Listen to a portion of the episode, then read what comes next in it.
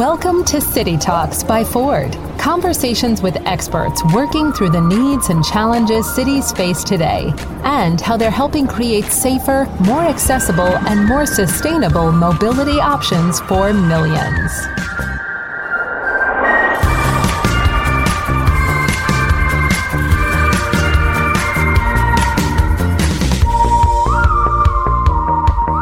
Welcome back to City Talks by Ford.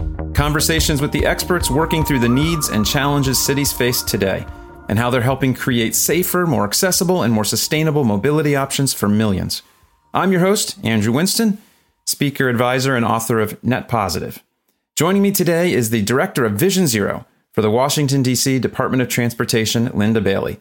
She's here to discuss how Vision Zero is aiming to eliminate traffic deaths completely across the U.S.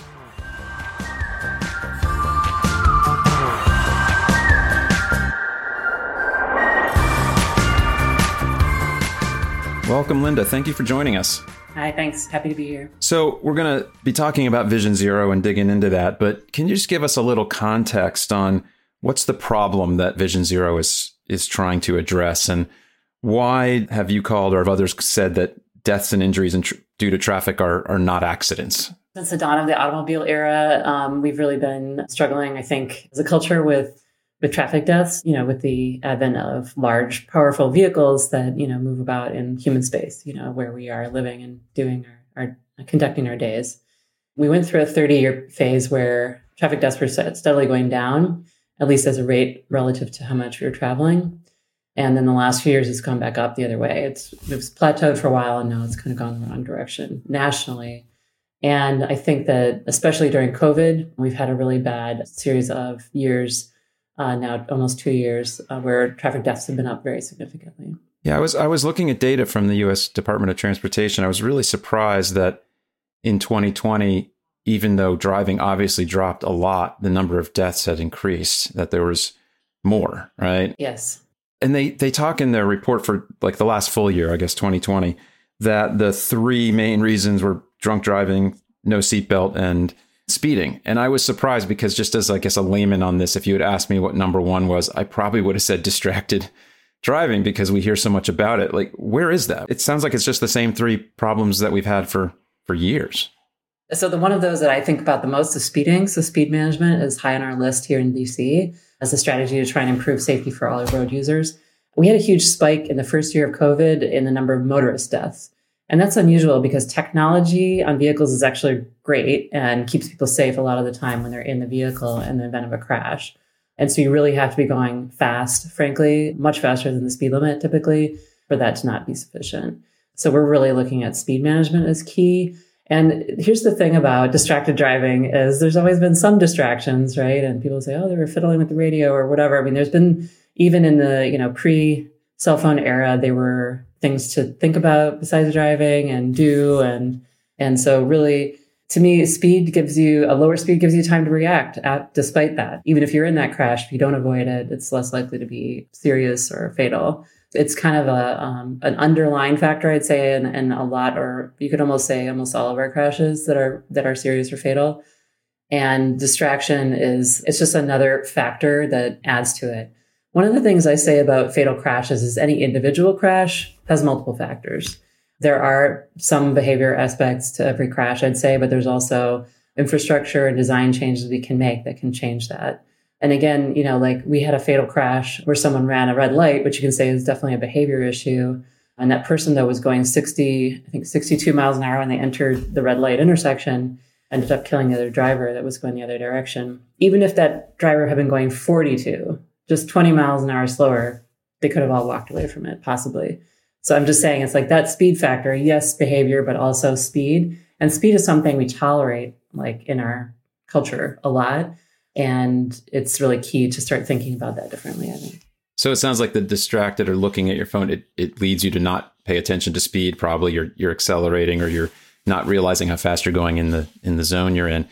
I, I guess I was surprised also to see no seatbelt. I, I saw a news item recently where they showed people saying, you know, the government's not going to make me do this. And, and they made it look like it was about vaccines, but it was actually from the 80s and it was about seatbelts. It was the exact same discussion. It was like, this is something that I have the freedom to do. I don't have to wear a seatbelt. But I thought we had kind of gotten over that. I just find this amazing to me because I can't imagine me or my kids not wearing a seatbelt as I did when I was little. I mean, I remember crawling around the way, way back in the station wagon. I was the youngest, so I was in the way, way back, and that was pretty unsafe, you know, but wasn't a thing then. But I'm, I guess I'm surprised. So this is still a problem. People won't put their seatbelts on. So in the district, in our surveys, we're actually super high, like compared to other places. So we have over 90%. I think the last survey was 94, 95% seatbelt use, which we're really happy about. And I always say it's so crazy not to put on your seatbelt. It's like car companies have literally spent millions, if not billions of dollars making that vehicle safe as long as you stay in it and you got to put your seatbelt on to do that you know so it's like you're you're throwing away millions of dollars of research and efforts to uh to save your, your life potentially. Or maybe people think that the airbags are designed so well now that they're safer which i mean they are but you know it's not perfect. It's definitely not perfect. Yeah. Yeah that's not not good so let's talk about Vision Zero. What does that mean? What is Vision Zero? Vision Zero, you know, in some way, it, it, it's a couple of different things, I'd say. So zero is now the goal. So we're not just trying to reduce fatalities or uh, make it a little better, not quite so many people die or whatever. We're just saying that's really not how we're thinking about it. We're really thinking of it as zero is the only acceptable number. And that gets us to a different place, I think, psychologically and thinking about road safety, hopefully, as professionals and also as the public like what what are what risks are we willing to live with and what deaths are we willing to live with at the end of the day? And you know permanent disability. There's a lot of injuries out there more than more injuries than fatalities out there and trauma uh, related to that. So really when we say vision zero we're saying you know we are not going to shrug as professionals about another traffic death. We're going to try and grapple with it and really get to the place we need to be where people feel safe moving around you know doing their everyday activities on the streets so on um, visionzeronetwork.org, which is a good thing for people to check out for kind of the broader movement, it says that Vision Zero is not a slogan and it isn't a program. So what is it? What are the kind of strategies that cities and states are using? The big thing is to get away from giving into bad trade-offs, maybe is one way to put it. So yes, injury crashes may go up if we do X, but that's acceptable because we have Y benefits or something like that. And it actually originated in Europe as a way to deal with cost benefit analysis, which, as I understand it, in many countries there, they use a lot of that kind of economics analyses to decide whether or not to do a specific safety intervention. And they said instead of saying it's not worth it, we should just say it's it's worth it, you know, and that's it, because we're going to save somebody's life doing this. So it's really about that kind of calculus of instead of using you know standardized value for the the value of a human life loss or years of disability and things like that that we say no no no none of those things are acceptable and we're going to kind of push it on what we do on safety. So it's really calling us to step it up i guess bottom line. Well so it's an interesting problem right? Because the reason insurance companies or governments put a value on life is so that in some sense you know where to prioritize different things you could do to save lives right? Because if it costs a billion to save a life this way and a million over here, you're going to do the million one. You could save a thousand more people. So how do you think about budgeting for this? That you know, how do you think about what are the priorities? That's a really great question. So I think from my perspective, being inside an agency, I see safety projects as two different kind of flavors. Every project we do, we we spend a lot of money on like, you know, replacing a bridge, for example, because of maintenance issues or or rebuilding a roadway because of drainage issues. So there's projects coming from other places or other reasoning. And so part of what I'm trying to do is just get us to maximize what we can do for safety as part of that project. It's like, yes, it's a drainage project, or it's just something that needs to be fixed because it's broken. While we're doing it, let's maximize our safety um, opportunities. And that stuff often doesn't cost anything or not much. It's a marginal change in the cost of the project. It's just like, we're already doing that project. Let's do it really well in terms of safety. So that's a almost cost free, let's just say, change in policy. And then the other is a project that comes straight out of safety, like because of safety concerns, we are doing something here. And then the question is what, or how do we prioritize this compared to other sites? And we do look at crash data to maximize like how much benefit we'll get from going to that site or like which site we go to, because we have to prioritize at some level. But we do also respond to a lot of community requests and, and concerns as well. We, we weigh a lot of different things going into that conversation. And I would say we don't use a firm cost benefit analysis the same way that I guess they do in other places. So it's not as much about that. I, I'd say it's much more about trying to prioritize it overall. And like I said, to integrate it into, you know, as a country, we spend like billions and billions of dollars every year doing something in our roadways. And like sometimes that just includes missed opportunities unless we're thinking about that from start to finish. Yeah, that's so it's interesting. So you're talking about you're basically systems thinking, right? Starting, you know, putting this into everything that you're doing as you're doing projects, right? There's there's money being spent. It's the same discussion in, in you know climate and changing energy systems. There's going to be a lot of money spent on energy systems, so why not do it right as you're redoing things? We talked to a lot of other people in this series about kind of traffic flows and things like taking lanes away and putting in bike or dedicated bus lanes and how sometimes it's counterintuitive. You take away lanes but there's better flow through. And but those options bring more bikes and pedestrians into close contact with cars. Are there trade-offs from your perspective? I mean how, how does it work to make these choices for flow and letting you want people to have options right? To have options for transportation but then it puts them in i guess more harm's way. How do you think about that well, I think a couple things. I think that let me let me talk about it in a couple of different ways. So the first way I would think about it is a lot of our people who are walking in the district at least are also transit riders. They are walking to or from kind of the station or the bus stop or whatever on either end. And transit itself is one of the safest modes we've got. It's like very secure. We had a very upsetting bus incident I know of just because it was near a school. Uh, I want to say like a year and a half ago or something, or maybe pre COVID in any case, a, a, bus, you know, full of passengers like slid into basically a stone wall, a retaining wall. And it was very scary, but nobody was injured. And it's just like, yeah, because a bus is like this giant thing and basically everybody was kind of fine, you know? So that to me is like a positive to have more people on transit in particular from a safety perspective.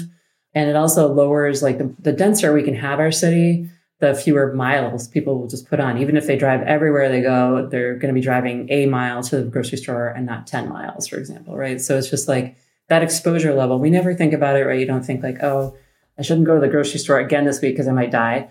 People don't usually think that, but it's kind of true. It's like, yeah, if you have a 10 mile trip to the grocery store, it's like that's 10 more miles that you're exposing yourself to, if, especially if it's high speed. Well, it's, yeah, that's interesting because we've been all doing that calculus with COVID about kind of this risk calculus of a wall. There's a lot of cases. Do I go to the store one more time? Do I go to a restaurant? Right. So we've been doing that all along, but it's funny we've never applied it to I mean, I think you're right. It's good we don't apply it to driving because you would make your life crazy. Right? It would. It, you would never do anything. I think COVID shows that that's a stressful way to live. Yes.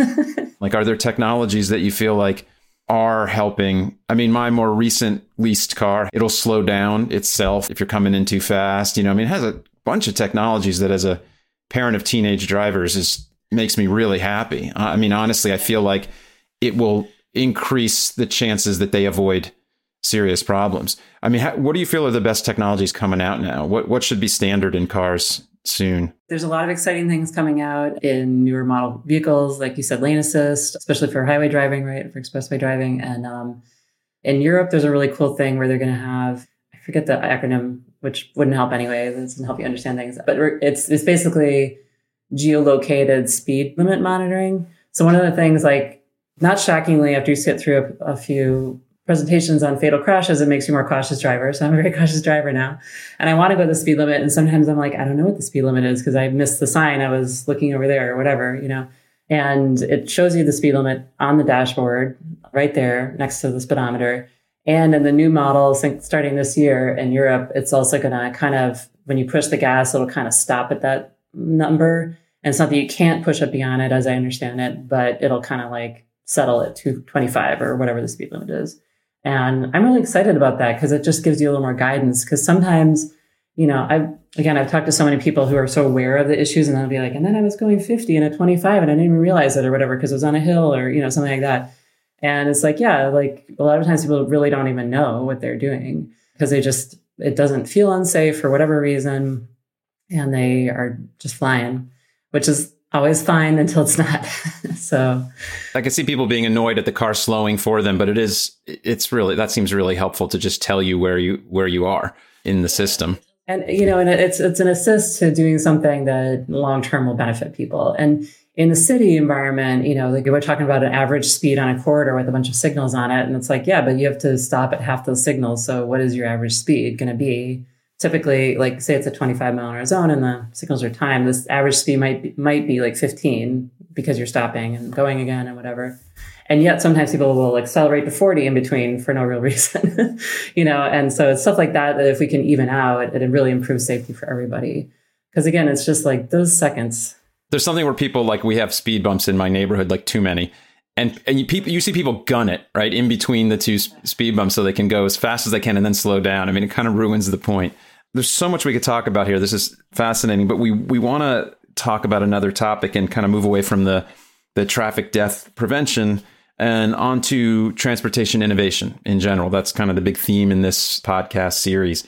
Can you talk a little bit for people who don't know who are listening what the first mile last mile problem is and why cities need to pay attention? I think that refers to kind of getting uh, deliveries to to people and how you know how we can improve that.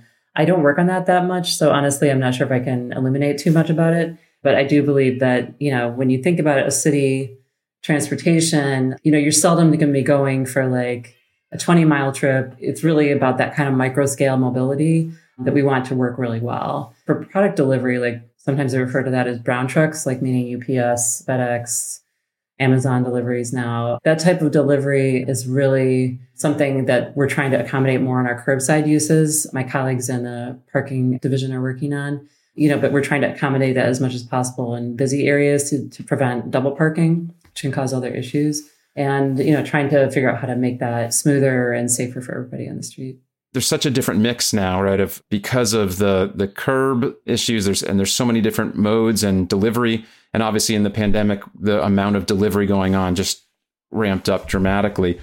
What have you seen that new mix do to to safety concerns? You've talked about double parking because of all these trucks around. Like that sounds like it's a safety hazard in and of, in and of itself. Has this been part of a, a kind of rise in in city fatalities and injuries? To be honest, like I don't know that. I mean, thankfully, I haven't witnessed or I haven't heard about a specific fatality, but I do know it does lead to certainly injuries and it has led to certainly lots of complaints too. I think the good news is that, you know, we're really opening up like new technology. You know, previously to have full mobility for the human body, you kind of needed this big engine and it needed a big something to be in, right? even just the idea that you could have an engine that could be this big that could move the human body, you know, is is pretty remarkable, and that's new, and that's with electrical e-bikes and e-scooters, and that's really a cool new development, I would say, because it, it just gives us the mobility that we crave to be able to go every place we want in the city without necessarily having to get behind the wheel of a two-ton vehicle. So that's a really exciting thing. I think that in terms of integrating it with how we design streets, we're still learning and we're still figuring it out. We've done a lot of cool things to improve that in the district. We basically have these uh, micro mobility corrals, that's what we call them, that we put in um, areas where people are not supposed to park anyway. And we kind of use it as like daylighting at the corner to improve visibility for drivers. And at the same time, providing a safe place to put those e scooters, because one of the complaints we get is that they litter the sidewalk and block people who are trying to walk or roll in a wheelchair. And so, you know, we've done a lot of cool things on that, but I think we're still all, as cities in the US at least, uh, on a learning curve on that, figuring out how to integrate them parking and also traveling. We do have some really cool things that we've discovered with those. One is that, remember, I was talking about the speed, the geofence speed management. They're already doing that with all the scooters. So if scooters are in certain areas, they go slower because they're known to be very congested with lots of pedestrians, for example. And that's a big complaint we get is that people on e-scooters ride too fast and they almost hit me and blah, blah, blah. So that's been really interesting to kind of engage on that.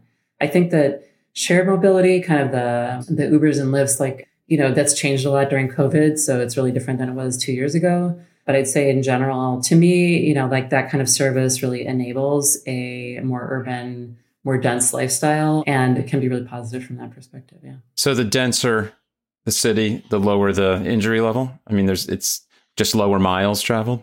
There's other factors, but that does seem to be a trend that you can kind of point to. There's definitely other factors though related. We have one of the lower fatality rates relative to population for cities in the US. There are cities that are lower than us, but we're probably doing among the, the best in the country, I'd say. That's not the impression you get from the news, but that is the case. you know, there's other cities. I forget what city. There was some city in the South that was telling me at some point, oh, yeah, in 2020, we had over 200 fatalities. And their population is less than DC. And that year we had uh, I think this was for 2019, we had 27. So they literally had, what is that, almost eight times the number as we did. And I was like, holy cannoli. That's a big difference. What do you think that, what was really missing there? What do you think you guys are doing differently that makes such a difference? The district's um, streets are in a way that encourages short trips. I think that makes a huge difference, just the way our whole city is laid out. And we, we have a lot of advantages built in from that kind of the L'Enfant plan they talk about a lot, you know, like the street grid and with the radials and things like that. So that's definitely a factor. And then I also think that, you know, like we have a huge transit mode share, which I was saying, you know, that's one of the safest modes. So having a lot of people using a train and using a bus is like great for safety. Actually, one of the really exciting things we're doing right now, we have, we just announced a new bus priority program uh, with a series of corridors where we're going to try and speed up buses and enhance bus ridership. So that's one of our big projects right now that I see as a great kind of Vision Zero crossover project part of what I love about Vision Zero, I, I, work with companies a lot on their goals around sustainability, and there's been a huge increase in zero, right? And and and just taking that as as you said, why are we accepting safety? Like companies just putting safety goals in place and saying we should have zero fatalities in our operations and not accept it.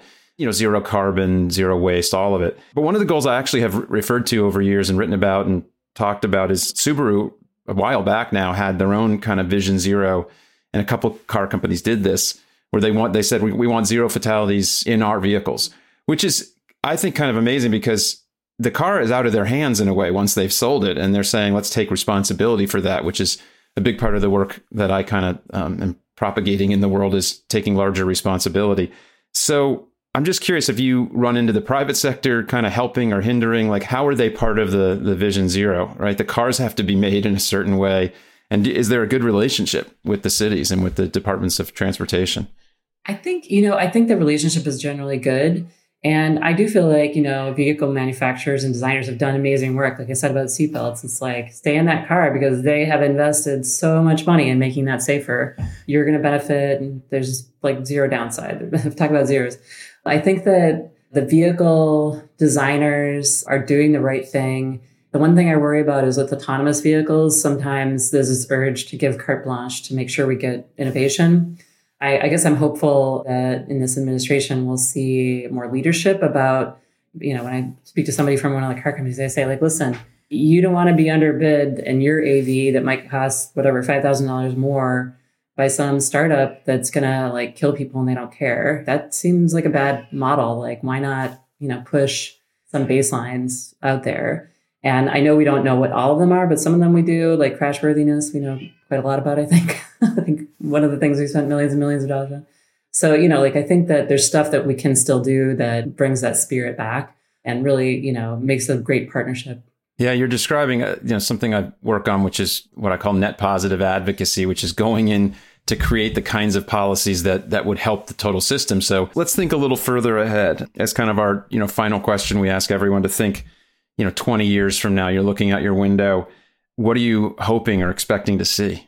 I guess the, I, I, hope that what we'll see in the future and um, certainly in cities on uh, streets is like a really great place that you want to be in and not just pass through and that that includes you know all kinds of mobility options especially for kind of uh, micro mobility i think I, I, feel like that's a huge potential you know growth area um, that could be better and as cities, I think what we need to do is make that safer and more welcoming, I guess, and for everybody, so that also eliminating some of those conflicts with people walking and stuff like that. So I think that's the most exciting thing to me to think that, like, as a person living in that community, you kind of have this menu of options. A lot of it's cheaper, free even, and it's just like it's easy to get around and get where we want to go. And safe, right? That's the that's the, safe, important yes. part. All right. Well, thank you so much for joining us, Linda. This was really interesting, really fun. Thank you. All right. Thank you so much for having me.